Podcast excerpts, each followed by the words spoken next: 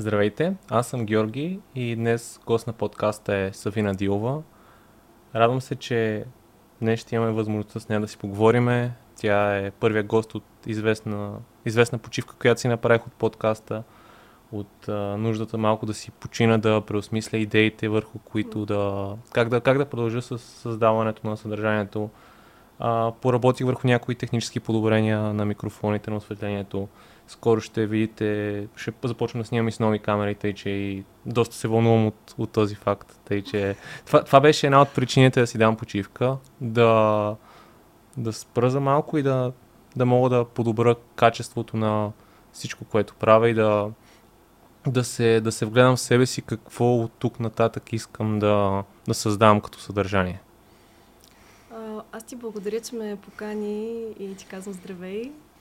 Ам, за мен удоволствие да съм тук и в някакъв смисъл, тъй като ти тук що спомена за пауза, която ползваш за реорганизация, за подобряване като цяло, реализиране на идеите, които имаш, в някакъв смисъл се чувствам специална да бъда точно първия гост. Радвам се, радвам се, че така, така се чувстваш и че да.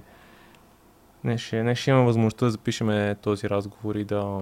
Едно от нещата, които преосмислих и е част от моя вътрешен процес е да да си позволявам повече да се наслаждавам на това, което се случва и да се, да се радвам на възможността, които този подкаст ми дава. Защото това, което съм забелязал до сега е, че моментите, в които по-скоро съм имал много очаквания към това как ще се случи, съм бил по-ограничен в това. Те са ми, те са ми създавали една определена представа за това как очаквам да се случват нещата, докато сега едно от нещата, което да бъда по, да си позволя повече да съм любопитен и да, да, да, да създавам съдържание, което да е приятно на мен и на хората и да просто да го пускам, да, да се случва. Mm. Да не е толкова натиснато. Абсолютно. Всъщност очакванията са нещо, което създава напрежение. И до голяма степен, както ти спомена, ограничава, защото имайки очаквания, ние създаваме една клетка, в която да стоим. И можем да пропуснем нещо, което спонтанно възниква. А това, което спонтанно възниква, по някой път е много ценно. И можем да му се наслаждаваме. И то всъщност може да е същината, защото... Именно. Автентичността на това, което сме, е от една страна е да, да си позволим да споделяме това, което се случва с нас в дадения момент. А когато имаш план в главата си за това как ще се случат нещата, обикновено той не съвпада абсолютно с реалността и си страни от всичко, което се случва около теб. Да, и когато имаш план, също така ти се опитваш да го екзекют, т.е. да го изпълниш, което означава, че се опитваш по някакъв начин да контролираш процеса, да контролираш ситуацията. А когато си автентичен и си в момента, имаш а, възможността не просто да не реагираш и не просто да не контролираш, но също така да отговаряш на това, което възниква. Като да упражняваш свободната си воля. И това е много красиво. Красиво е ние като човешки същества да имаме свободна воля. За, за начало на нашия разговор били споделила малко повече за себе си, за хората в момента, които които ни слушат, да могат да, да предбият повече представа с нещата, с които ти се занимаваш? Да. Ам, аз съм психотерапевт, интегративен психотерапевт, рейки мастер и учител, хипнотерапевт и работя с метода на Габор Мате. Обучавам се в неговата програма за професионалисти и намирам с истинска любов, всъщност практикувам този метод. Той е безкрайно мек, състрадателен и в същото време много ефективен. И там много се в основната концепция на метода лежи автентичността. Тоест как хората да стигнем до автентичност. Не да се опитваме да се чувстваме по-добре, а да станем по-добри в това да чувстваме. Това, което е в момента, такова каквото е. Защото по някой път е достатъчно да дадем пространство на истината в себе си, да преживяваме тази истина, за да може да се случи промяна. Може ли да дадеш повече контекст за това, което каза? Да не се чувстваме по-добре. Защото едно от нещата, които и, и, и, при мен като е, и при мен като процес е, че очакванията си, очакванията си да се чувстваме по-добре от емоциите си. Но всъщност това може да не е така. Това е а, естественото желание да не сме в отрицателните си емоции, защото те са неприятни за преживяване. А, и под отрицателни имам предвид негативни, т.е. тези, които са неприятни в тялото. Защото емоциите, те живеят в тялото. Те не са някаква химера, някаква абстракция или концепт на ума. Те са преживяване в тялото. И в опитите да не ги преживяваме, първо ние ги отричаме. Тоест, аз не искам да те чувствам, казваш на емоцията си, когато казваш, аз искам да се чувствам по-добре. Но тя има причина да бъде там. И ако изследваш причината зад тази емоция и защо е тук, какво иска да ти каже, и да я уважиш като автентичната реалност в момента, както е, тогава тя сама се трансформира. И е интересно как думата изцеление в корена си е цял. Въобще, български язик има тази красива особеност да е много буквален. Изцеление е да станеш отново цяло, т.е. да приемеш всичко, което си. А искайки да се чувстваш по-добре, което пак казвам, това е естествено желание, особено когато има болка, особено когато има много неприятни емоции. Но отричаш отрицателните. Не стоиш с болката си. Бягаш от нея. И по някой път в опити си да избягаш от болката, си причиняваш друга болка, особено в дългосрочен план. М- това е механизма на зависимостите. Хората развиваме зависимости, защото чрез тях а, облегчаваме вътрешна болка, а всъщност през зависимостта си нанасяме друг вид болка. И ако, ако не си позволим да преживеем тези отрицателни емоции, то не може да стигнем до нашето изцеление. В някакъв смисъл да. И то този смисъл е доста буквален. Ам... Почваме да бягаме от тях, да ги потискаме, да ги отричаме. Всички тези защитни механизми на психиката, които са изследвани от психолозите. А, почваме да влизаме в компенсаторни поведения, които могат да не са полезни за нас и могат да не са това, което желаем за себе си. Можем да влезем във всякакви самозаблуди, иллюзии, по всякакъв начин да се изкривим, т.е. да не бъдем автентични. В опита си да не чувстваме тъгата си, болката, гнева. А, много често хората до такава степен сме откъснати от а, реалността в тялото, от истинското себеусещане, а, че даже не регистрираме, че има такъв вид емоция. Много често ние дори не можем да я назовем. Обикновено, ако питаш някой как се чувства, ще каже добре, зле или тъжен съм, ядосан съм, нали, ако разпознава тези двете. Но рядко може да ти каже разликата между негодование, фрустрация, съжаление и така нататък как се усещат физически в тялото. И всъщност, учейки се да разпознаваш емоциите си и да стоиш с физическите усещания, да им даваш пространство на всичко, което е в теб в момента, то е все едно се учиш да говориш нов език. Процес е. И иска време. Но е. се, в крайна сметка се научаваш. Научаваш езика на тялото. Да, научаваш езика на себе си. Защото някъде там, а, преди може би в детството, а, хората често губим тази връзка с себе си. А, в процеса на социализация, заради детските травми, които получаваме, когато а, сме отглеждани от нашите родители или другите значими възрастни. И губейки тази връзка, това е изначалната травма, за която говори доктор Габромата тази травма, която най-най-отдолу лежи в психиката. Загубата на връзката със себе си, загубата на своята автентичност. И Габор Матък говори и за, за две основни потребности, които имаме. Едната е връзка с себе си, а другата е да принадлежим. Да. А, и то интересният момент е, че това да принадлежим е по-важно от това да имаме връзка с себе си. Така, така доколкото mm. това, което съм чел от, и, и съм гледал негови интервю, той, той така казва и, и това е причината да сме склонни да прекъсваме връзката с себе си, защото е по-важно да бъдем приети. Mm. Всъщност, то не просто е по-важно, то е ключово за оцеляването ни.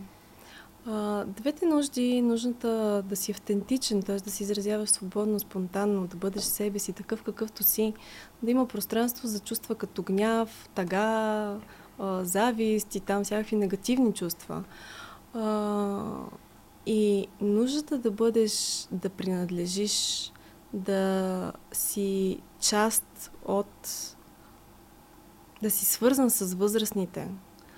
А, тези двете нужди те са еднакво силни и всъщност то не е избор ти да се отречеш от своята автентичност. То е инстинкт, защото ти като дете си изцяло зависим от възрастните. Ние като бозайници сме най-безпомощния вид, когато се родим. Бебетата изцяло зависят от грижата на родителите за своето оцеляване. Ние като деца зависим за оцеляването си от а, значимите възрастни и общността, семейството около нас. Така че ние ако не сме свързани, това е директна заплаха за живота – и в този случай не е избор ти да се откажеш от своята автентичност. Ти го правиш, защото така оцеляваш. Това е причината да правиш този избор, ако въобще може да бъде наречен избор. Инстинкт. Инстинкт, да, да. То си е инстинкт за оцеляване. Така оцеляваме. И как този инстинкт, който, който споменахме, да, да оцеляваме, това да, да, да принадлежим, да принадлежим към хората, които се грижат за, за нас, е обвързана с, а, ти го спомена, детските травми.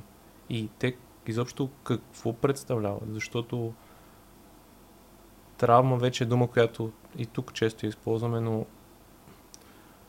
понякога забелязвам и, и, и, по себе си, да и по, че едно, с малко прекалено голям и обширен етикет слагаме. Тъй, че ти каква дефиниция би дала? Трябва е малко като тези думи, като Бог. Тоест, когато говорим за такъв вид дума, а, всеки от нас а, мисля, че разбира за какво говорим и едновременно с това всеки от нас има собствена концепция. Тоест, семантиката тук е важна. Така че, да, важно е какво точно а, имам предвид, когато говоря за травма. Говоря за травма на психиката, и тази травма, тя е загуба на връзка с себе си, но също така е вътрешното преживяване, което имаме на външните събития. Травмата не е събитието, което ни се е случило. Има хора, които казват, ами, на мен нищо особено не ми се е случвало, но те имат травма. А, защото травмата може да бъде и това, което не се е случило. Например, емоционалното неглижиране на едно дете, Тоест, липсата на връзка и пространство с чувствата, а, а просто физическо удовлетворяване на нуждите, а, ли, това ли, е травма. Липсата на връзка с, да кажем, с родител или как, или на самото дете с не... Да, а, едно невалидиране на чувствата, а, просто липса на емоционална връзка с родителя, това е травма. Тоест, липсата на нещо също може да бъде травмиращо. И от тази гледна точка, травма не е това, което ни се случва или не ни се случва. Травма е вътрешното преживяване на това, което е отвън за нас. И обичайно се случва в детска възраст, защото тогава сме зависими от възрастните. И тогава се отпечатва на по-дълбоко ниво в нас остава в нас определено. Всъщност до такава степен остава в нас, че ние развиваме определени типове характер в зависимост от нашите травми. Ако някой човек е много емпатиен, има способността да усеща чувствата, енергията, т.е. да усеща много добре другите хора, може да се окаже, че този човек е развил това качество като качество на характера си, като черта, защото е бил в среда, в която не се е чувствал в безопасност. И за неговото оцеляване е било много важно неговия фокус да е върху това, което се случва отвън, за да може да в опит да избегне опасността. И често такъв човек може влизайки в стая или запознавайки се с нов човек, ново запознанство някакво или в група, с група от хора, една част от него сканира за опасност.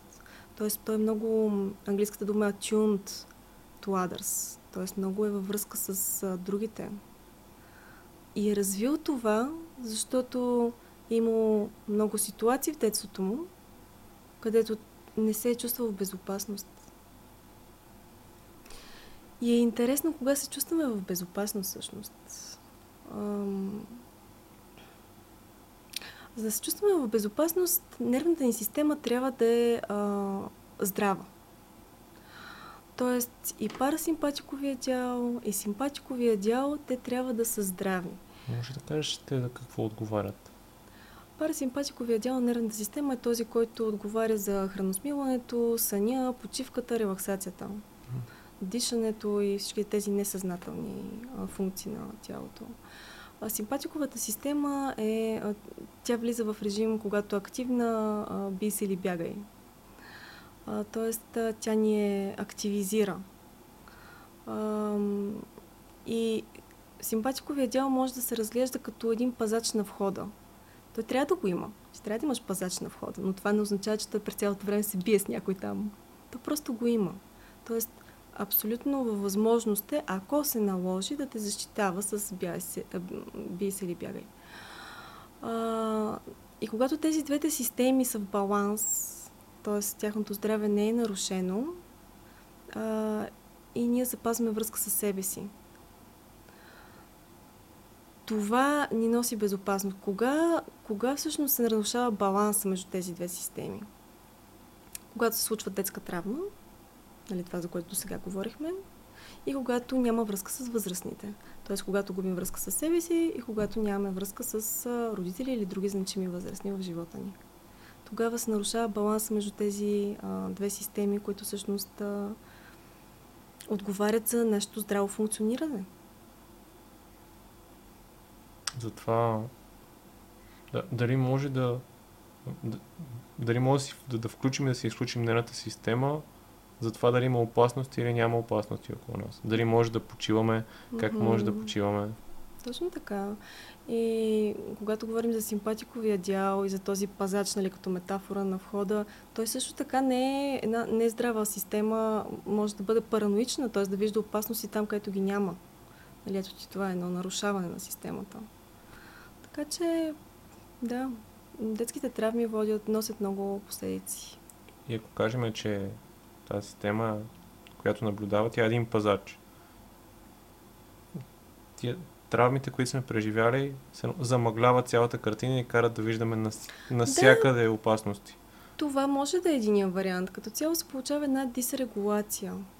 А, и ние ставаме реактивни или имаме свръхреакции. Паникатаките са един пример за това как се получава дисрегулация на ниво нервна система което всъщност просто повдига важността от това да работим терапевтично със себе си, когато имаме проблем, който е явен. А има ли ситуация? Как, как, сами, как самите ние почваме да разбираме, че имаме проблем? Защото ние, ние живеем със себе си 24-7. И ни изглежда, да. че сме окей. Okay. Да, както се казва и на почивка да отида, пак съм си аз. Да. да. Ам, Обикновено има моменти в живота, в който хората си дават сметка, че нещо с тях не се случва както го желаят. А, може да... Абе уж всичко е наред, но не се чувствам добре. Или може да е доста измеримо, т.е. не мога да създам дълга връзка, а, или имам тези, тези физически болести, хронични. А, ние още взето на едно ниво знаем, че имаме проблем. А на още по-дълбоко ниво, често пъти можем да разпознаем какъв е този проблем. Стига да не бягаме от себе си тези слепи петна, които имаме сами за себе си, да не ни ограничават визията за нещата. Mm-hmm. И затова е полезен, полезна работа с терапевт, защото да се опитваш сам да терапевтираш себе си, някъде го четох това и ми хареса като сентенция, е едно се опитваш да си захапеш сам зъбите. Просто физически е невъзможно. Разбира се, че има начини по които да а, регулираш състоянията си, по които да помагаш сам на себе си. Тоест има как да работиш сам, но тук не говорим за чисто терапевтичната работа, която е в дълбочина. До това да... Защото ти, ти можеш да знаеш какъв проблем, но не, не знаеш как да намериш решението за него. Това също. Това също а, често пъти обаче се оказва, че решенията си напълно способен да намираш сам, да не кажа в най-голям процент от случаите. А, когато нервната система е регулирана, когато си свързан с реалността, когато си наясно със себе си какво точно ти се случва в момента. Как се чувстваш, къде си в живота, какво си преживял, по някой път трябва да си наясно какво си преживял. Тоест какво присъства за теб в момента, това, което е активно. Защото не е нужно да се връщаме и да преживяваме миналото, ако то в момента не носи последствия на настоящето. Или няма смисъл в това. Има смисъл тогава, когато влияе върху настоящето ни, върху момента тук и сега, върху сегашния ни живот. И в такъв случай го изследваме и го лекуваме, лекуваме душевните рани. И това много лесно също така се открива с тригарите. Тригарите са чудесна възможност, т.е. провокациите са чудесна възможност да разберем, че имаме проблем, защото никой тригър не е случайен. Те са като врата към травмата. То е като да имаш физическа рана някъде. И ако, примерно, сега сте пипна някъде по физическа рана и тя те боли тази рана, ти ще имаш реакция. И тази реакция може да е различна, нали? Може да му отблъснеш, може да ми кажеш, не да ми пипеш, боли ме. Или... Там някаква реакция. Може да се дръпнеш, според човека, според болката, според раната. Но ще имаш реакция. А ако мястото е здраво и аз те пипна, няма да имаш тази реакция. И тригъра е на същия принцип. Когато имаш реакция, когато се чувстваш провокиран от нещо, има отзад болка, има рана отзад, която наричаме психическа травма и която може да бъде работено с нея. И как се работи? с терапия. да, но... Okay. Да кажем една, една травма или едно такова преживяване, то, то къде остава отпечатък емоционално, телесно, психически? На, на различни етапи ли се работи с това? Едновременно ли се работи това?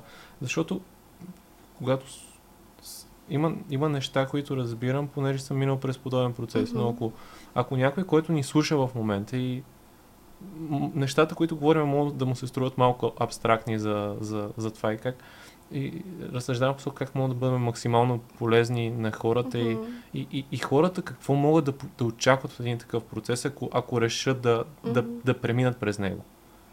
Окей, okay, да, абсолютно си прав за това. М- има емоционален отпечатък в тялото за всичките ни преживявания.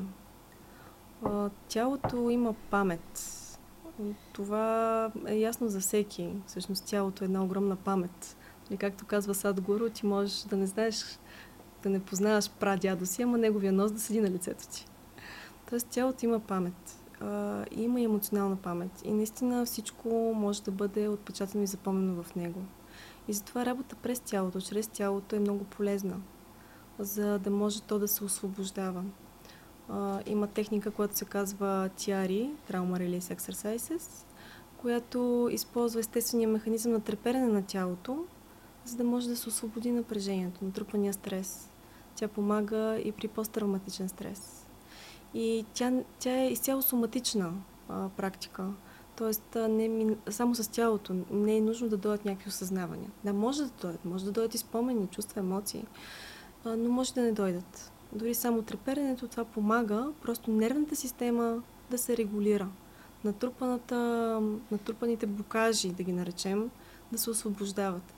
И въобще всякакви редовни практики, които са свързани с здравето, с тялото и здравето му, помагат на това ние да се лекуваме, регулираме, да освобождаваме емоциите си. А, това е едната страна на а, въпроса. Другата страна е как преживяваме истината. Специално за терапевтичен план вече. Защото е казано, преживее истината и тя ще те освободи. А само, че това преживяване на истината, то се случва през ума, но не ума само на едно ниво. Тоест, когато говоря за ум, хората може да си мислят, че говорим за мозъка, но не. Ум е тази част от нас, която осъзнава. И тя има интелектуална, интелектуален аспект, нали, този логичния, а, който е на, на мозъка. Но също така има и ам, в сърцето. Там, където това, което свързваме с преживяване на емоциите. Всъщност тук има много неврони, има една невронна мрежа, която сама по себе си е отделен мозък. Има в червата. Затова и българският израз знае го и в червата. Защото тук имаме едни gut feelings, тези инстинктивните усещания. Там също има, може да се каже, пак толкова добре развита невронна мрежа, че е мозък отделен. И всъщност на тези три нива можем да преживеем истината и тогава ни освобождава.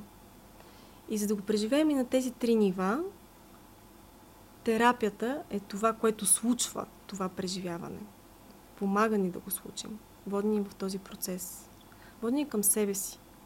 И свързването с истината е това, което ни освобождава. Оттам насетне вече можем да говорим и за намиране на смисъл, за това, което и Виктор Франкъл говори, как от реактивност до отговор има дистанция, има разстояние. И ние можем да сме тук при отговора. Не е нужно да стоим тук при реактивността. И как можем да намираме смисъл от която позиция всъщност ние да даваме собствения си отговор. Тази свободна воля, която споменахме в началото.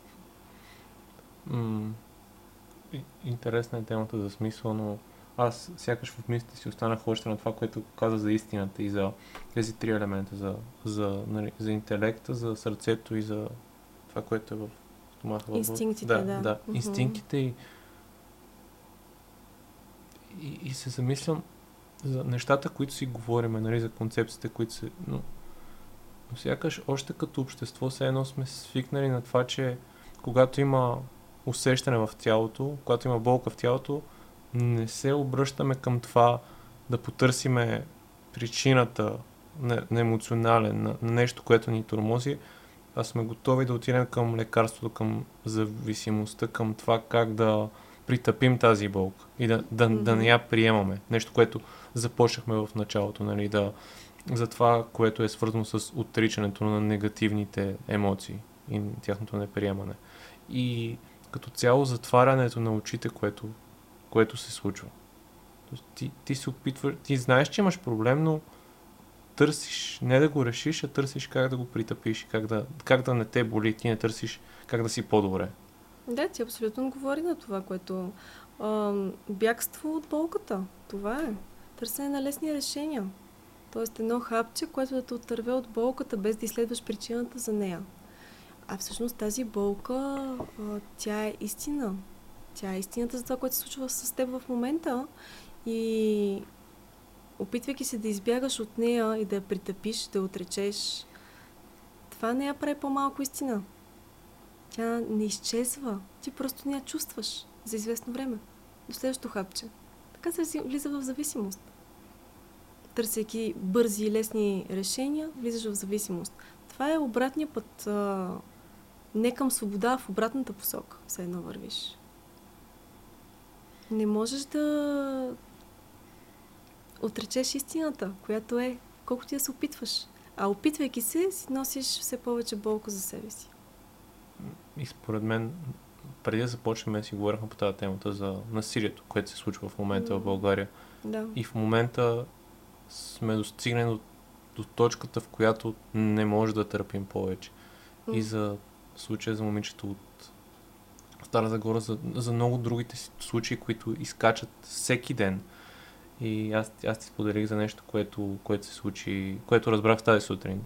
Аз, да. съм от, аз съм от село Лозен и Днес е черен ден за Лозен, защото се разбра, че са убити момче и момиче. От момчето е една година по-голямо от мен, момичето е на 18 години.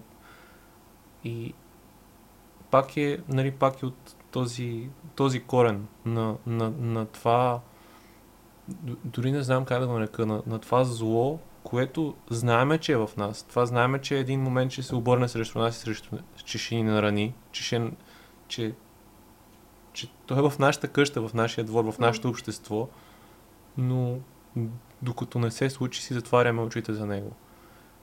И, и, и много силно се надявам, като българско общество да сме стигне до етапа, в който да, да има вече нетърпимост към това и да не е само за, за кратко, а да, да, да виждаме тези сигнали, които водят до, до тези тежки форми на насилие. Защото да се стигне до всеки един от тези случаи, то, то е имал път, който се е извървян. И, кажем, дори тези насилници, те, от, те са показвали, че ще се стигне до нещо такова. Те не само са показвали, те са създадени. Не се става насилник просто ей така и не се става насилник, който е способен на тези зверства, за които медиите ни информират, защото последните случаи, за които се говори, те са с особена жестокост. Без да има преди това а, предвестници за това. Една част от мен, може би надеждата ми, вярва, че ние сме в някакъв момент в българското общество на повратна точка. И че от тук насетне това вече е перманентна тема, стигнала до това ниво на нашето внимание и там стои. Тоест, за нас това вече ще е нещо, което няма да може да бъде замитано под килима, нещо, за което няма да можем вече да си затваряме очите и нещо, за което в крайна сметка а, нашата правораздаваща система, правосъдната ни система ще си свърши работата. Защото ние всички това очакваме. И не да създаваме кансъл култура в България, а да имаме една правосъдна и правораздаваща система, която работи адекватно и на време. Защо трябва да стигаме въобще до тук? Защото тя не работи от години. И а, това е голям проблем с а, домашното насилие. Като казвам това, имам предвид липсата на вяра в институциите. И ще обясня защо. Във всички институции има едни хора, които си вършат работата. Има едни хора, които даже си вършат свръх работата. Те си взимат работа за вкъщи, извън работно време. И понякога правят усилия, които въобще не са по длъжностната им характеристика. Има и други хора, които не само, че не си вършат работата, но и възпрепятстват процесите. И това е истина за всяка една институция. И много често се оказва, че човек, стигайки до ситуация в живота си, където има нужда да получи помощ и закрила от институция, има шанса да попадне или на един тип хора, или на другия тип хора малко руска рулетка става. А, обаче, когато ние като общество във възмущението си за всички тези случаи при тези хора, които не са си свършили работата, очевидно, гледайки резултатите, ам, по някакъв начин съсипваме репутацията на тази институция, например на полицията, ние всъщност отказваме жертвите да търсят помощ. И това е много опасно. Това е един от проблемите. Защото а, една жертва на насилие, например на домашно насилие, например жена жертва на домашно насилие, ако тя е имала ситуация, в която се е обърнала за помощ към институция и не е получила тази помощ, тя от тук насетне няма да има склонността да търси помощ, защото в нея вече живее убеждението, че не може да бъде помогнато. А и без това Психологическият механизъм на домашното насилие е такъв, че жертвите рядко търсят помощ. Което всъщност прави проблема с това институциите да нямат а, а, тежест на институция, т.е. хората да не вярват в тях, още по-голям. Още по-малко хора реално ще получат помощ. По-малко хора ще бъдат подкрепени, ще потърсят правата си, ще успеят да излязат от една насилническа ситуация. И да. И другия проблем е а, с сриването на репутацията на институциите, че все по-малко хора ще искат да работят в тези институции. Или хората, които отиват да работят там, тук вече идва и под съмнение мотивацията им. Защо отиват? А, това е по-голям проблем, отколкото изглежда на пръв поглед. всъщност. Това е про- проблем с много елементи. Проблем, който не е... Събитията показват, че цялата система е... има много пробойни. Много, да. И за това нещо има а, хора и организации, които работят с жертви на насилие и се опитват да повдигат а, общественото внимание в тази посока от много години. Този проблем не е от сега. И, и за това има тази надежда в мен, която ми казва, ето сега вече е дошъл момента, в който това нещо, този проблем обществен няма да бъде пренебрегван повече. Просто говори надеждата ми. Искрено се надявам да съм права и наистина да е така. И наистина всички ние вече да имаме нетърпимост към насилието и да го разбираме по-добре. То може би е добре даже да разкажем всъщност какъв е механизма на домашното насилие, как се влиза в това, защото то никога не се започва с самото насилие, или поне много рядко. А, това, това е едно от нещата, които виждам като, като неща, които могат да допренесем на хората. Защото към момента, освен с протести и това, няма как да променим системите, които да, да ги накараме да работят по по-различен начин, но това, което може да допренесем е да превенцията, защото това е в едно, едно от основните неща. Когато имаш шанс да попаднеш в такива отношения, бил си или ти, ти се случва това, как може да, как може да излезеш и как може да ги разпознаеш още в началото. Да. Ам, ако говорим за домашно насилие, което се случва в интимна връзка, партньорска интимна връзка, тя рядко започва с насилие. Тя може да започне с ловбомбинг. Тоест, а, връзката да започне с една интензивна, интензивни чувства, едно интензивно ухажване, което отново е свръх. Тоест, нещата да отидат в крайност, просто в другата крайност, не тази на насилието. И насилникът може да а, създава усещането в жертвата колко специална е тя за него. И едновременно с това бързо да влязат в а, сериозен тип, да речем, отношения, т.е. съвместно съжителство, дори брак или там нещо друго. И когато вече са в а, такава обвързаност, а, започва социална изолация.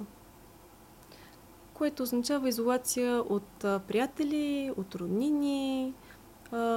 Често пъти насилниците имат това усещане, че жертвата им е собственост. Не като към друго човешко същество, а към някой, който им принадлежи като към тяхна собственост.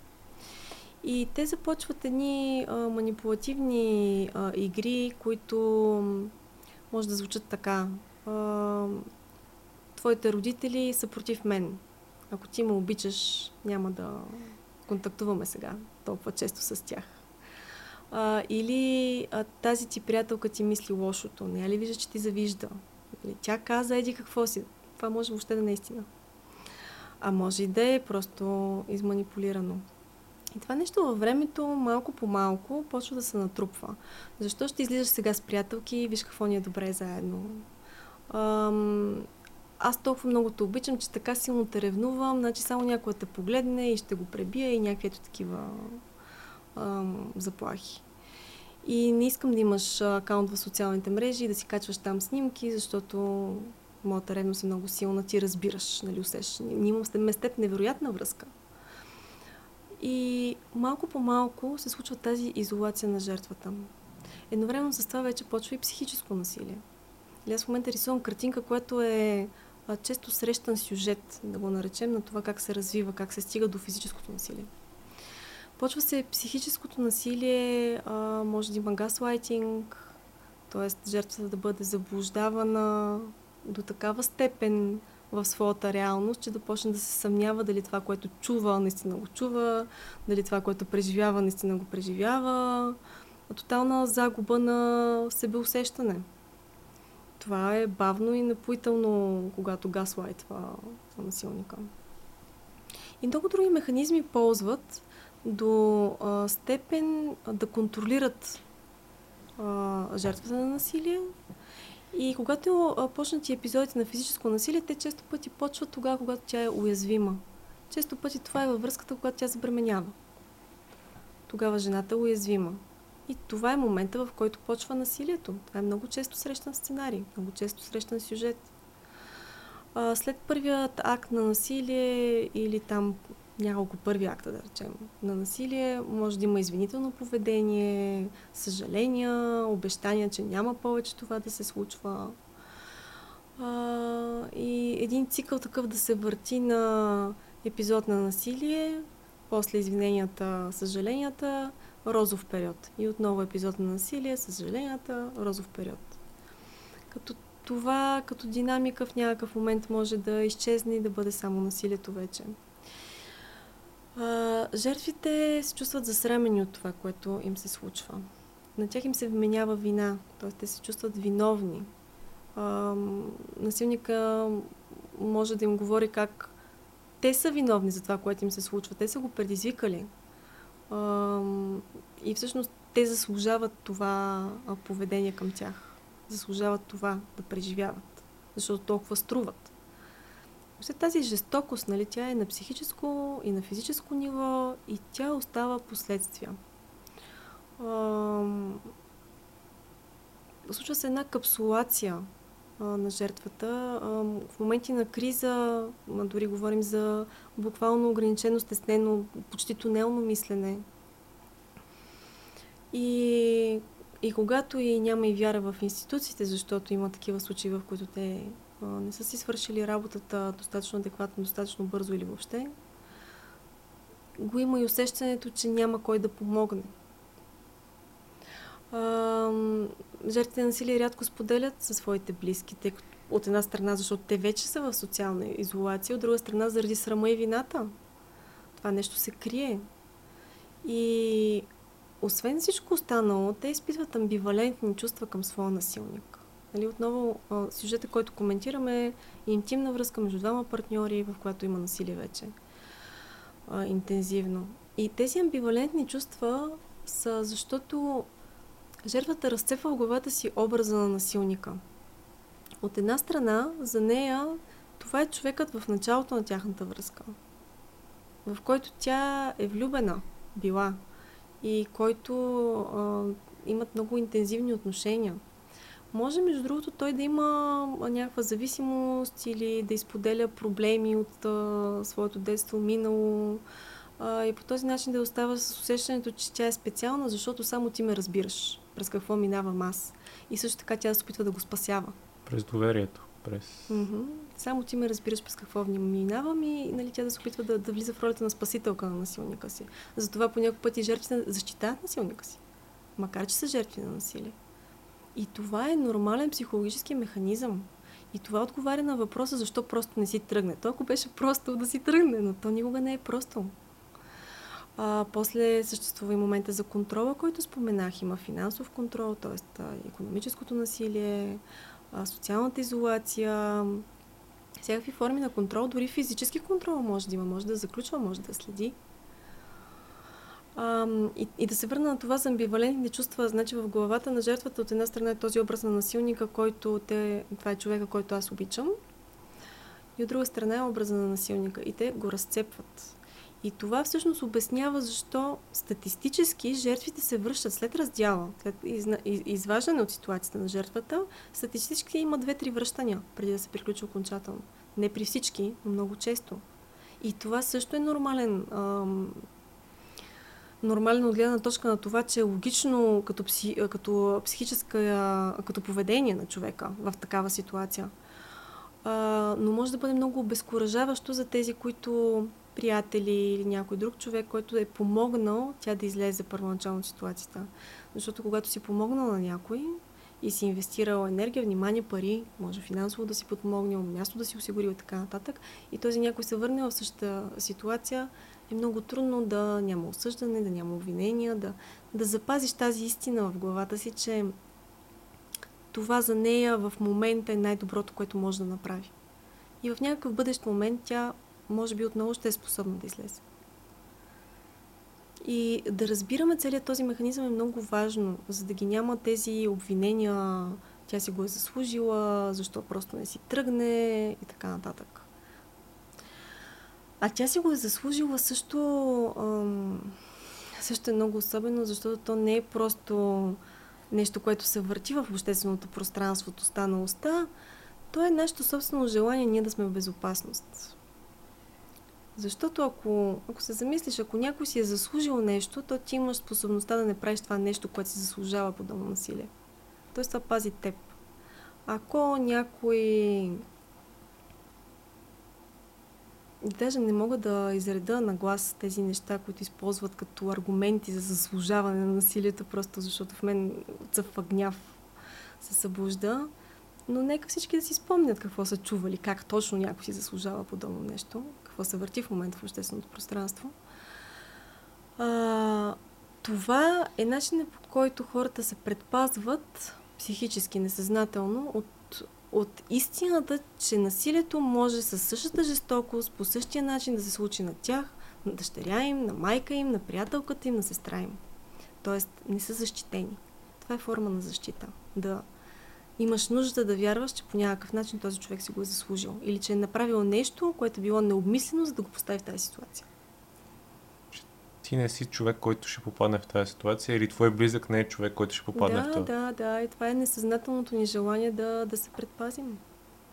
Отново психология. Как, как функционираме на вътрешно ниво. Но не го прави вярно. Няма нещо, което да заслужава насилие абсолютно нищо, което тези жени, тези мъже и тези хора, които излязоха в новините, които излизат в новините и, и всички от тези, които дори не сме чували за тях, а, няма нещо, което да са направили да, да заслужат подобно отношение към себе си. По никакъв начин. Тук за мен ти засегна една от основните точки е, че време е да озрем, че няма поведение, което да да създава предпоставки, за да имат насилие срещу тебе. Mm-hmm. Да, защото нали, тя си го е заслужила, а, ти си го предизвика, всички, всички тези неща доказват, че до една степен се оправдава насилието. А, а, а то не, не е така. Да, така е. И както ти в началото спомена, човек трябва да работи със себе си и като казвам това, имам предвид, че не е нужно да се. В смисъл, не е достатъчно да се работи само с жертвите на насилие, трябва да се работи с насилниците. Аз, а, когато, когато спомена насилниците, си, тези дни си мисля за, за нещо. И, нали, че това, което се случва е проблем на цялото ни общество, защото ед, един, един насилник да достигне до там, той има такива характеристики още от както е дете. Дали има поведение, което е предвещавало, че той ще има насилие. И много хора по системата са видяли нещо, с което са си затворили очите. Дали е имал насилие в семейството му, дали нещо, нещо му се е случило. Mm-hmm. Няма значение какво е това. Става дума, че според мен един от механизмите, който може да предпази от такъв тип насилие от по-ранна фаза тези насилници да, да се работи с тях психологически или в семействата им, за да, за да не се стига до, до, до този край. Точно така и всъщност ам, децата, за които говориш, които порасват и стават насилници, упражняват насилие, те много често самите са жертви на насилие. И някой си е затварял очите за насилието, което се е случило върху тях. И това го прави всъщност активен участник в някакъв смисъл. Поне моите вярвания са такива че това, за което си затваряш очите, ти в някакъв смисъл си активен участник в него. И не го казвам с осъждане, в смисъл такъв, че непременно трябва да взимаш мерки. Има а, случаи, в които на човек не му достигат, не му достига нещо. Няма да... капацитета да го направи. Да, няма капацитета. Било то емоционален или нещо друго. Може просто да го е страх. Понякога път може просто да те е страх. А, и това е окей. Okay. И в същото време ние за това сме общество, живеем в държава, има си структури, има някаква изградена структура и система, която би трябвало да ни защитава и да ни предпазва. И отделно имаме и личната отговорност. Всеки, доколкото може да си я понесе и да си я носи и да реагира от нея. И да, да, да се действа, да. М- абсолютно. И това е желанието според мен на хората. Нормално е а, да има възмущение, когато а, не виждаме ам, правосъдие. И едновременно с това ни залива вълна от случаи за насилие. И ам, аз съм сигурна, че много хора ще се сетят за познати и за лични случки на насилие. Тоест това нещо е голям проблем в нашето общество. На много нива. Да, и точно това, което каза за момента, в който психиката, когато се случва на някой друг, че, че тя си го е заслужила, нали, този елемент, че мозъкът е предпазван в този момент, мозъка работи в тази посока, следващия може да съм аз. И, и, и това буди целият този, всички, този коктейл от емоции, който се, се буди в, mm-hmm. на, в настоящето. Абсолютно да. В крайна сметка ние сме просто хора. Правим каквото можем с каквото имаме. Да, но според мен е и, и протести и всичко, което се случва в момента, е, е важно да се говори, да се канализира в правилната посока за нещата, които по-рано го спомена, да, да не се канцелираме, а да, да мислим как всички заедно да излезем от това нещо, което ни се случва, а не да продължиме делението, защото е нужно и, и институциите и ние като, нали, като граждани да, да научим да съжителстваме заедно, а не да, не да създаваме допълнително и допълнително деление. И, и такива, за съжаление, такива неща се случват и въпросът е как излизаме от тях и как правим така, че да, да се случват по-малко, да не се случват, да имаме превенция за цялото това нещо. Точно така, ти много правилно го каза, тази енергия на гняв, защото това е гняв, mm-hmm. а, и страх, и възмущение, и негодование, и много други чувства, а, трябва да бъде канализирана в посока резултати. Тоест това да има измерими, обективни резултати за нас като общество. И измеримите обективни резултати са превенция за насилието, намаляване на случаите, работа с насилниците, добра информираност. Нали, всички тези неща са измеримите резултати за отговор на това, което в момента искаме да променим. А то е много насилие в обществото ни. Да. И всъщност насилието, ако отговаряш на насилие с насилие, то, то води до още насилие. Да, насилието поражда насилие. Ние това казахме всъщност, когато а, говорихме за това как се става насилник. А, така се става и жертва. Още по триъгълника на Карпман с а, спасителя, жертвата и насилника, ролите могат да се сменят. Много често жертвите на домашно насилие, самите те могат да почнат в насилие да влизат. Тоест, ако, например, има физическо насилие от мъж към жена в интимната връзка, е възможно тя също да почне да отговаря с физическо насилие. Това не я прави по-малко жертва. Нали? И, и тук казвам мъж и жена, защото не защото няма случаи на мъже, които са жертва на насилие, а защото когато говорим за физическо насилие, в, за физическо домашно насилие, много по-опасно е за жените. Много по-често завършва с фатален край или с сериозни поражения.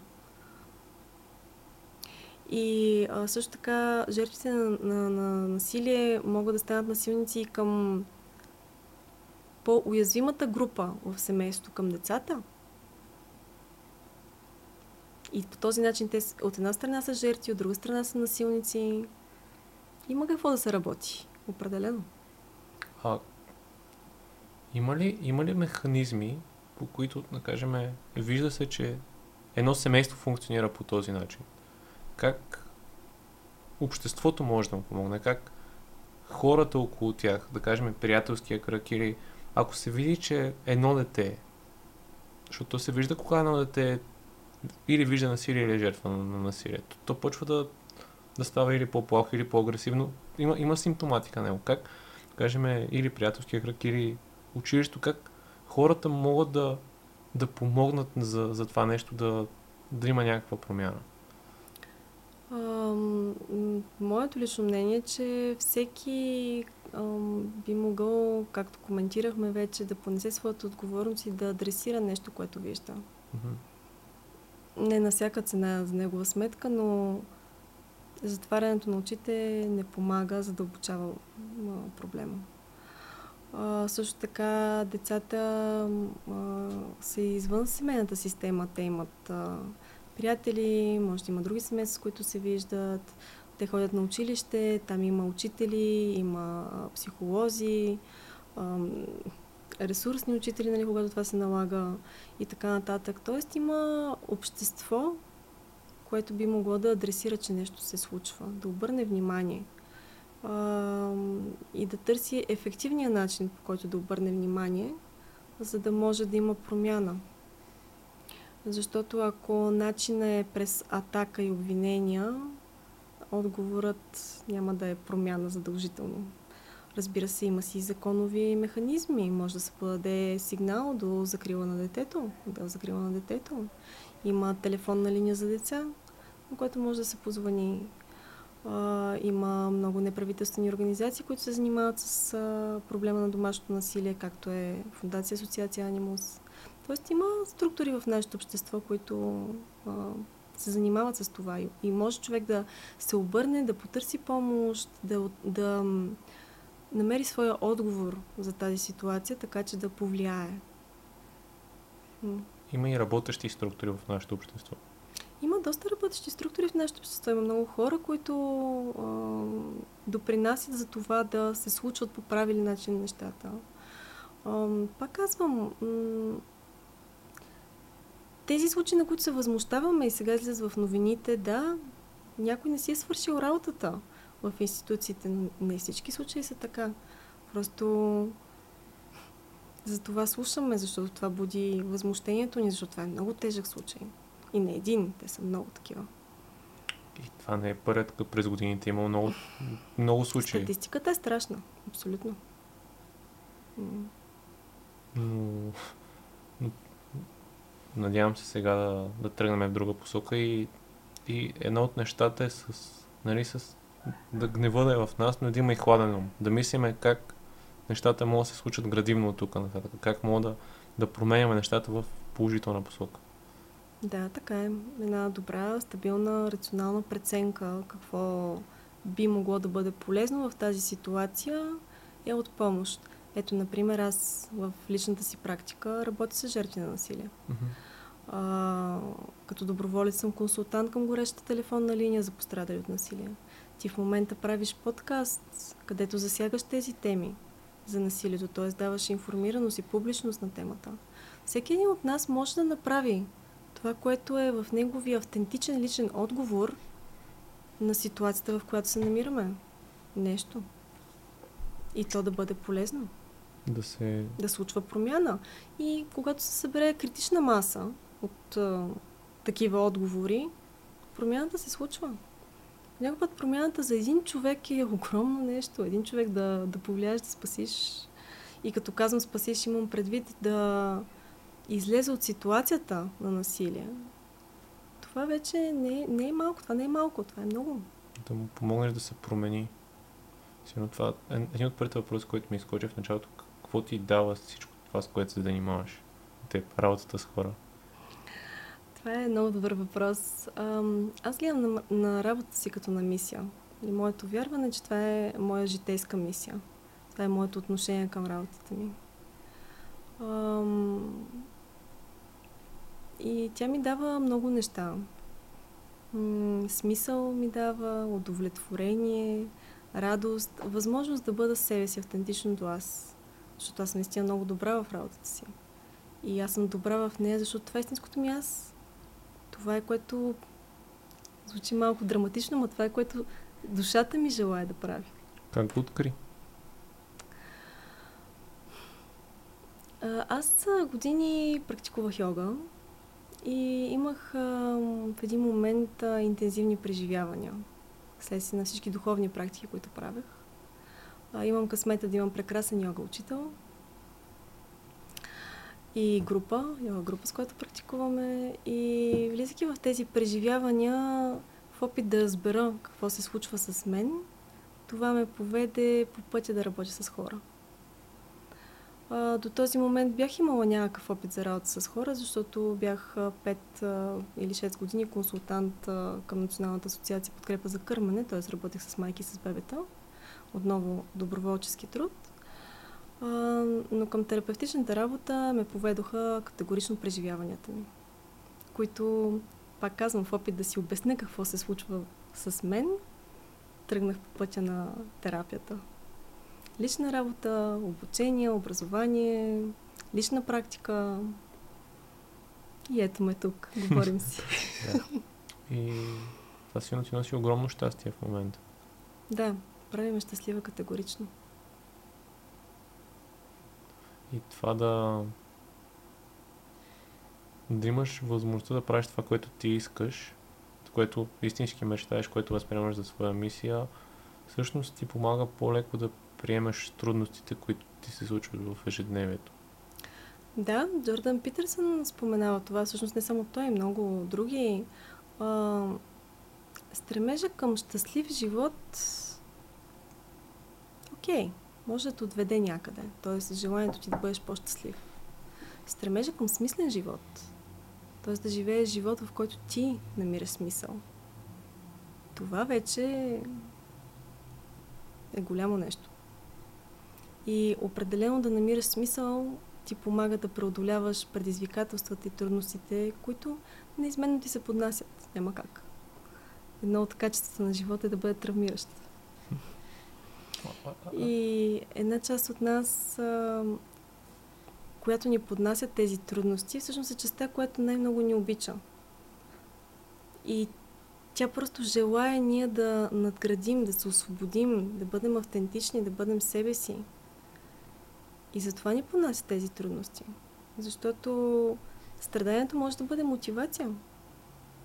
И тя толкова, тази част от нас толкова много ни обича, че какво друго да прави в желанието си за да ни намести, на пътя ни да стъпим, освен да ни създаде необходимите трудности и предизвикателства, които да преживеем. И там, където сме преживели трудности, го чувствам най-много като нашето нещо. Най-много сме се потрудили за него. То е останало. И толкова остане, значи е истинско, иначе е за нас. Тук не съм сигурна, че те разбирам добре. Можеш ли малко повече да обясниш? Да, да. А, кажем, имаме занимаваш се с... Ти в момента се занимаваш с консултантска работа, с, с практика, с терапия. През пътя ти, през това си имала трудности. Имала си моменти, в които това нещо не ти се правила. Имала си предизвикателства, може би си имала избори, дали да не захванеш нещо друго. Но, но това е останало. И, и, и това визирах с думите си, че това, което остава, то, това е един от механизмите да разбереш, че то е истинското, ако продължиш да го правиш. Ти си, ти си склонен за него да понесеш трудностите, които ти се предлагат. Окей, okay, това го чувам като това работи за теб. Mm-hmm. Тоест това, което в твоят живот а, остава, mm-hmm. е това, което ти вярваш, че е предназначено за теб, че е правилното за теб. Това ли казваш? Да, да. Да, окей. Okay. попитахте, защото по някой път си мислим, че трябва да заслужим чрез трудност това, което получаваме. Mm-hmm. А това може да бъде... Но ти не казваш това, ти нещо друго каза. А това може да бъде малко хлъзгаво, защото не по-малко ценни са нещата, които ни се получават с лекота. И не по-малко са за нас, защото са ни се получили с лекота. И м- в транзакционния анализ има такъв а, драйвер личностен, който е потруди се, за да заслужиш, нали, мъчи се, да ти бъде трудно, защото иначе не е истинско, не е моето, не го заслужавам и така нататък. И, и за това те попитах, просто да го изясним, защото има разлика. Да, да. А, mm-hmm. Според мен, когато ме насочи към транзакционен анализ, защото терапевта, с която работя в тази парадигма, да, със сигурност и, и при мен го има този драйв, нали, да. да труди се, не, не спирай. Да. Но, но имах и, нали, и друг контекст в, в цялото нещо и това как а, някои неща просто остават. И, и да, и ти да е много хубаво допълнение, че други идват с лекота при нас. Да, и те са не по-малко ценни, не по-малко важни, не по-малко за нас, нашите истинските неща. Да, а, ти спомена Питърсън и знам, че наскоро си изкарал един от неговите курсове, който е свързан с а, личностните, а, с пет... А, Пете фактора, пет, които да. определят чертите на личността. Да, но uh-huh. сещам се на английски Big Five и затова да, опитах да. се да го преведа в ами движение. Ами е много catchy фрейз, нали, Big Five. Да, да. Big Five. А, и какво, какво ти си взел този курс? Какво, какво успя да ти даде това да това време, което си изследвал Питърсън и нещата. Една от неговите едно, едно от основните неща, които той започна нали, с това още преди да сега да, сега да е толкова известен, нали, с личностните типове, с... Да. Ами всъщност той за да развие този модел The Big Five, този петфакторен модел, с който описва чертите на личността, зад това нещо стои, тъй като модел е много простичък. Не говорим за пет фактора, всеки един от тях има по два аспекта. Mm-hmm. Не е нещо сложно за разбиране, обхващане или научаване. Но зад това нещо в този вид, в който го виждаме, стои повече от 20 години труд, работа, изследвания. А, и аз лично намирам гениалност в това ти да можеш нещо сложно и хаотично да хванеш и да успееш наистина така добре да го разбереш, че да го упростиш. В това има някаква гениалност, в гениалността има красота. Ам, когато те почват да създават Питърсън и неговия екип въпросния петфакторен модел, те не, не тръгват с а, тази изначална идея, сега ще създадем и ще изследваме дали това е истина. Нали? Казваш петте фактора. А, те почват да изследват нещо, което се оформя в този модел. Без да правят предварителни предположения. Единственото предположение, което правят е, тъй като модела е създаден емпирично и се базира на лексиката на речника, който имаме, единственото предположение, което правят е, че ние като общество, еволюирайки и тъй като езика е живо нещо, което еволюира с нас, част от комуникацията ни, голяма част от комуникацията ни, е достатъчно обхватно, че описва добре личностните черти тъй като ние като социални същества имаме желание да говорим за себе си и да говорим за другите. Да. А, даде ми по-добро разбиране за себе си, защото а, има тест, който е онлайн а, и човек може да направи към, а, който всъщност тест е а, към психологически тест към системата и прави изследване на твоят характер а, много е реалистично и всъщност дава повече информация за човека. Защото ти отдеве спомена промяна. А, човек а, има желание да се променя тогава, когато не приема нещо в себе си или има някакви проблеми и осъзнава, че тези проблеми сам си ги създава. А, но за да се случи промяна, т.е. да има движение, реално промяната е движение, ти да се придвижиш от това, което е, към нещо друго. А, или някаква трансформация да се случи, което отново е вид движение, трябва да имаш отправна точка. И тази отправна точка, единствената отправна точка, която ние имаме е реалността тук и сега такава каквато е. Ние нямаме друга отправна точка. И тъй като движението е относително, както знаем, ни е необходима тази отправна точка, от която да тръгнем. И в този смисъл всякаква информация, чрез терапия, чрез този тест, който споменах, всякакво опознаване на себе си, което ни връща в реалността за нас самите тук и сега, ни дава възможност за промяна, защото ни свързва с себе си тук и сега. Дава ни отправната точка, от която да тръгнем. Да, интересно беше. Всъщност този курс, за който ти говориш, той не е дълъг. Той е няколко, някакви да. часове, в смисъл нещо кратко е, но то часове с, да слушаш Джордан Питърсън може да ти се стори дни, защото а, то общо взето 5 часа да го слушаш него е все едно на библиотека книги да изчетеш.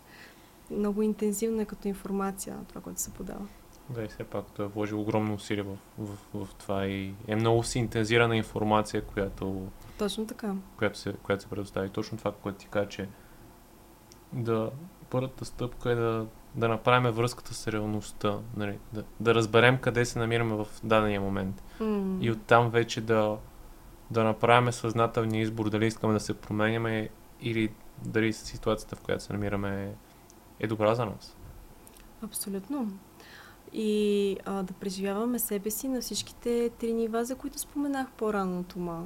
Тоест, освен да сме тук, интелектуално, да сме свързани с сърцето, т.е. с това, което чувстваме в момента, да усещаме тялото си и инстинктите, Тези инстинктивни, бързи знания. Инстинктите и интуицията работят много бързо. Това са светкавични знания. Това не е нещо, което логически премисляш. Това е нещо, което идва и така при теб. И когато усещаме всичко това, ние се връщаме към способността си да се доверяваме. Да се доверяваме на инстинктите, на чувствата, на мислите си. Тоест да се доверяваме на себе си. Връщаме връзката със себе си, доверието със себе си. Можем да се свързваме по-добре с другите. Да, и това, което още беше по-рано в разговора за, нали, за травмите, които ни откъсват от тази връзка с себе си, от това, mm. което сме и че когато сме възрастни, вече може да си го позволим нали, да го приоритизираме, защото преживява, нали, вече не е инстинкт, който, нали, ако не, ако не съм група, няма да оцеля. Сега имаш възможността да повече да, нали, да бъдеш със себе си, да, да преработиш тия неща, защото те са неща от миналото, те не са неща, които в момента са, са проблем, който си пред теб. Нали, или по-скоро вярванията, които си създал, са от миналото. Да, реакциите, когато има реакция, тя винаги е от миналото. Когато има отговор, то е от сегашното. А, и тук са тригърите отново, т.е. да се хващаме, когато сме реактивни, какво има отзад зад нашите реакции. Ам, реакциите се свързват с, с, една обословеност, или когато идва обословеност точно от травмите и когато ни отнема свободата на избор. Защото изначално сме програмирани все едно да реагираме по този начин. Следствие на това, че имаме тази травмираност. А, вярването и убежденията се раждат като опит да се справим с болката, когато, когато сме травмирани. Например, много често вярване и убеждение за хората е нещо, нещо не ми е наред. Тоест нещо с мен не е наред. Друго е аз не съм достатъчно или аз не заслужавам. Много са, много са, но, но тези са едни от най-често срещаните. И защо за едно дете е по-добре да създаде вярването нещо не ми е наред, отколкото да осъзнае, че не, че на него нещо не му е наред, а средата, родителите, ситуацията, въобще това, в което в момента се намира, не е наред. Ако детето по някакъв начин осъзнава, чувства, знае, че това, което му се случва, не е наред, това е огромен ужас за детето. То е страха от смъртта, как се раждаш в нещо, което не е наред. Защото ако на мен нещо не ми е наред, това е нещо, което с времето подлежи на промяна. Нали? Някакси ще се, ще се справя с това. Но ако това, което е около мен и от което аз завися, за да оцелея, за да живея, в което съм се родила, не е наред, това е огромен ужас. И така се раждат вярванията, така се раждат убежденията, така ги създаваме. Дали са истина? Не, не са истина. Но има едно разцепление на личността ни, което се случва. И да, зрелият човек осъзнава, че сега това не е истина, нали? Ако, например, аз имам това вярване, ти сега ме попиташ дали си, аз ще кажа не. Но може да има едно малко дете в мен, което все още го вярва. Детската част, нали? Да inner child, вътрешното дете. И въобще в нас може да се каже, че има едно голямо разцепление на... в личността. Т.е. има много части от нас. Някои от които а, и те са в отношения ни с други. Могат да отричат, да осъждат една друга. И с това нещо пак се работи терапевтично. Защото пак казвам, изцеление, корена е цял, оцелостяване, приемане на всичкото аз, такова каквото е. И тогава то се променя. Да съберем всичките части, които са в нас. Да, и да, да ги сдобрим в някакъв смисъл. Тоест да има място за всичко, което е в мен сега. Как се работи с това вътрешно дете? Както с всички други части. Дава му се пространство, дава му се внимание, изследват се нуждите му, задоволяват се тези нужди, т.е. търсят се здравословни начини, по които тези нужди да бъдат удовлетворени. Ам, като към дете, обичаш го. Просто го обичаш. И от любов правиш за него като родител каквото ти е възможно. А кои са нуждите, които... Не, разнообразни са. Първата е от любов. Това е най-най-първата нужда. После вече е от внимание, място за игри за спонтанност, разбиране, много неща са подкрепа. Задам този въпрос, защото при мен, когато съм го работил, това дете в началото беше много. Още, още понякога е много далече, но някой, който ни слуша в момента и има това дете обикновено може да си мълчи много и да, да както го нарича терапевта, при която хода изгнанника, нали, да е да си го заточил някъде. И точно тези думи, тези нужди, които нали, имаме, може да, да направят връзката за някой, за да за да му кликне нещо и да, да, се, да, да приеме, че има такава част. Защото ти много каза за промяната, че това е под една форма едно неприемане на себе си. И това е, това е един процес, през който аз усещам, че, че си минава в момента точно да, да се науча да по-скоро да не искам толкова тази промяна, защото тя може да е друг механизъм, нали? И едно от нещата, над които разсъждавам последните дни е как едно действие може да изглежда много правилно, но всъщност каква е мотивацията ти зад него? Защо го правиш? Защото ти може да правиш нещо, което изглежда окей, но да си буден от вътрешен импулс, който, който да, да буди твоя странна потребност и мотивация или да се опиташ по заобиколен начин да постигнеш нещо. Да, любопитството към себе си винаги е добър и здравословен подход. Защо се чувствам така? Защо правя това? Защо искам онова? Себерефлексията и любопитството към себе си е чудесна позиция за лично развитие и въобще за живот, който да реализираш по начин, по който желаеш. Така че когато живота свършва, защото за всички ни рано или късно свършва, и си правиш ретроспекция, ако имаш късмета да, да имаш време да си правиш ретроспекция, а, да си казваш, живях така, както исках. И това е важно. Що се отнася до вътрешното дете, изгнанника, те често са. Често са точно такива изгнанници, нашите вътрешни деца. Ам, можем да наблюдаваме осъждането, което имаме към другите. Защото осъждането, което имаме към другите, често пъти е осъждане към нас самите. Там, където има осъждане, има части в нас, които са в конфликт а, знаеш аз как разбрах, че моето дете е вътрешно е изгнанник? Аз а, имах осъждане към инфантилно поведение.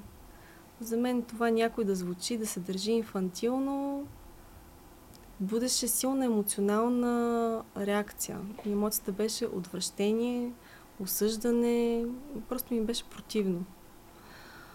А, работейки с това а, по метода на Габор Мате, всъщност аз осъзнах, че аз осъждам детето в себе си, защото за да оцелея аз като дете е било важно да съм по-сериозна, да се държа като възрастните.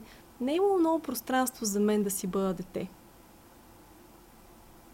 И това е било начина да, да оцелея.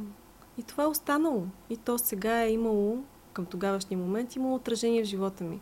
И аз през това осъждане, през тази реакция, която съм си засякла, наблюдавала в себе си, ми е дадена възможност да преработя това.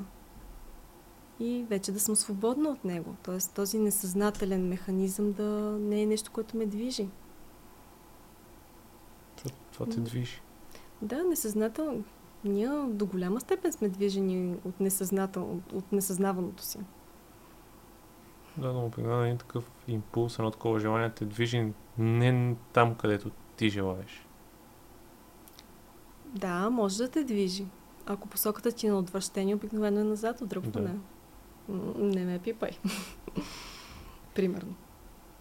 И това тези неща, които отричаме, те, те ни ограничават първо, едното е вътре нас самите, като, като отношение, но ни ограничават отношенията, което ние изграждаме с хората, защото ние слагаме рамки, слагаме шаблони, дърпаме се или пък ставаме прекалено нападателни. Реакции, да. Уху. Реактивността, за която говорим. Тя си е точно движение от позицията на нашето несъзнавано. От всички тези вътрешни убеждения, вярвания, от бягството от болката, което все още е живо в нас. Защото има два вида болка. Болката, която изначално е в нас следствие на травмата, и тя може да е болка с главно Б. А, клиенти, които идват при мен и се самонараняват а, физически.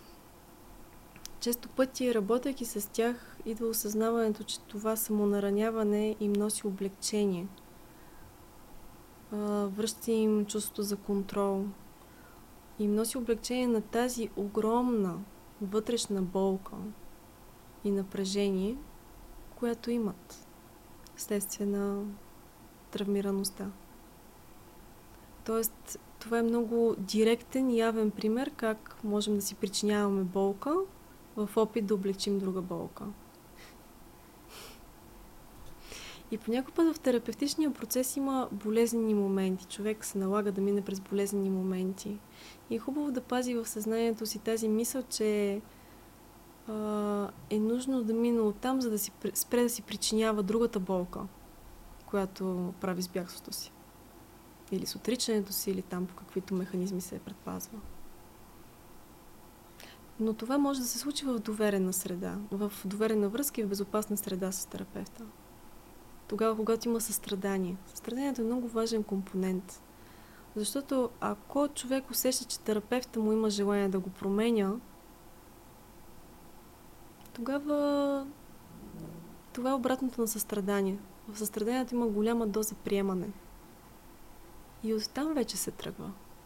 И нещо по-рано, което беше, когато се говорихме за насилието. И аз си записах въпрос тогава как, какви са... Ние много често казваме какви са сигналите за токсична или за нездравословна връзка. Mm. Но е, един от сигналите за здравословни взаимоотношения е точно състраданието. Това да другия да е готов да, да ни приеме такива, каквито сме, без да нали, без това желание за веднага промяна и да, да иска да. Интересното за връзките е, че когато влезем в отношения с някой, без значение дали говорим за интимни, приятелски, някакви други, по-дълбоки, нали, говорим отношения, а, тогава цялата ни травмираност излиза наяве. Ам, да говорим за безусловна партньор с, а, безусловна любов с партньор е малко наивно, защото когато говорим за партньорство, не говорим за връзка родител-дете. Безусловната любов е тази на родителя, не на партньора ти. Всъщност в партньорство хората могат да имат желание да се променят и всякакви други неща. Въпросът е да запазят комуникация, да запазят себерефлексия, да са готови до такава степен да държат на тези отношения и до такава степен да държат любов към себе си, са да готови да изследват защо се появяват проблемите и предизвикателствата във връзката, които се появяват. Често пъти тези проблеми могат да донесат до дълбоки промени в някои от партньорите, а често пъти и в двамата. Всъщност, двама човека, които са във връзка и се движат заедно през живота си, могат много по-бързо да се развиват, отколкото ако са сами, просто защото има много повече провокации – и ако се работи с тези провокации, с тези тригъри, развитието се случва по-бързо. И под развитие имам предвид огъвкавяване на личността, освобождаване от а, ограничаващи убеждения и вярвания, а, връщане в автентичното аз.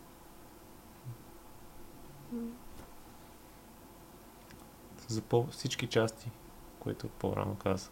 Приемане на, на всичките да, части. Да, да. Ам...